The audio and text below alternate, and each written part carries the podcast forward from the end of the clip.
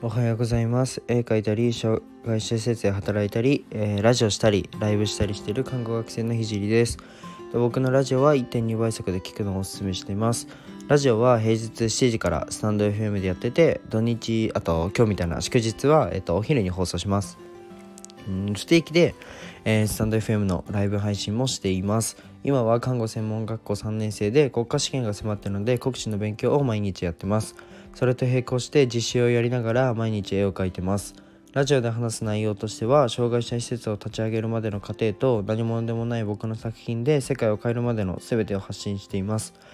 障害者が自分に自信を持てる世界にすることがゴールで具体的にゴールに行くまでの過程を毎日共有します。あとは医療の最前線での学びだったり他の職業に転用できる考え。あと絵を描き始めて3ヶ月で全国選抜作家展に選抜された僕が日々発信をしていく中で共有したいなと思ったことを話します。まあ夢を叶えるまでの日記みたいなものです。あとレター募集してます。はい。で今日のテーマはえー、モチベーションを上げる最強の方法というふうにというふうなテーマで話していきます。で、えー、もう一度言うんですけど1.2倍速で聞いてくれると聞きやすいと思います。うんじゃあちょっと本題に入るんですけどまあみ皆さんはあのー、自分のモチベーションを上げる際にやってることってありますか？なんかある人はあのぜひ教えてほしいです。あのまあ音楽を聴いてテンション上げたりすいません。うんストレッチやランニング等で体を動かしたりあとは何だろうな。うん温泉とかマッサージとかでリラクゼーションを行ったり。なんかモチベーションにつながることって多分いろいろあると思います。で是非さっき言ったんですけど皆さんのモチベーションの上げか上げる方法是非コメントで教えてください。でちなみに僕のモチベーションの上げ方は、うん、これマジで最強なんですけど非日常を取り入れるっていうことです。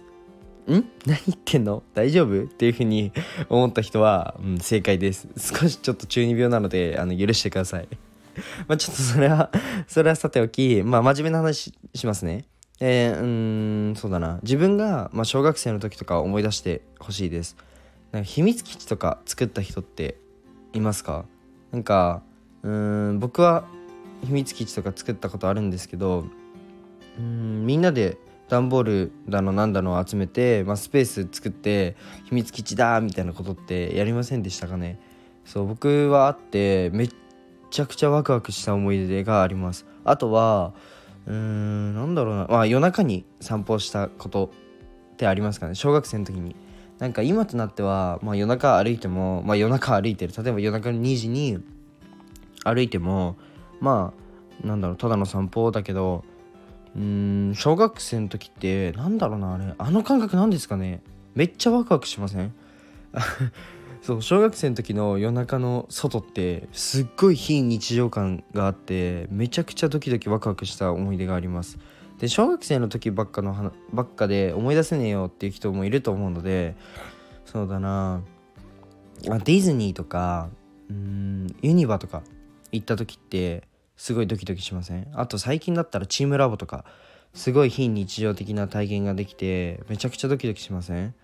なんか僕はそんな非日常的な体験にめちゃくちゃあのワクワクドキドキする人なんですけどまあその体験を日常に取り入れるとめちゃくちゃモチベーションが上がります。でそうだな。僕がやってることを一つ紹介するとあの絵を描く時は部屋を真っ暗にして手元だけオレンジのライトで照らします。でちなみに僕の家の照明っていうのは白で、うん、普段のその机のライトも、えー、照明っていうのは白なんですけどなので、まあ、日常的な光っていうのは僕の中で白っていう風にインプットされてるんですけどそのモチベーションを上げたい時その非日常感を取り入れたい時は真っ暗にして手元だけあのオレンジのライトにします。なんでかはよくわかんないんですけどすっごいワクワクしてペンが進むんですよね。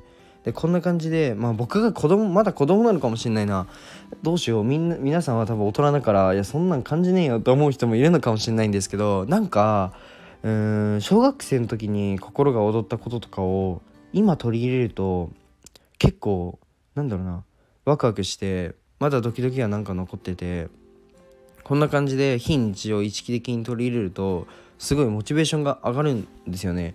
なので是非皆さんも試してください。なんかワクワクすることとかあったらそれもコメントしてくれると嬉しいです。じゃあ今日はこの辺で終わりたいと思います。じゃあバイバーイ。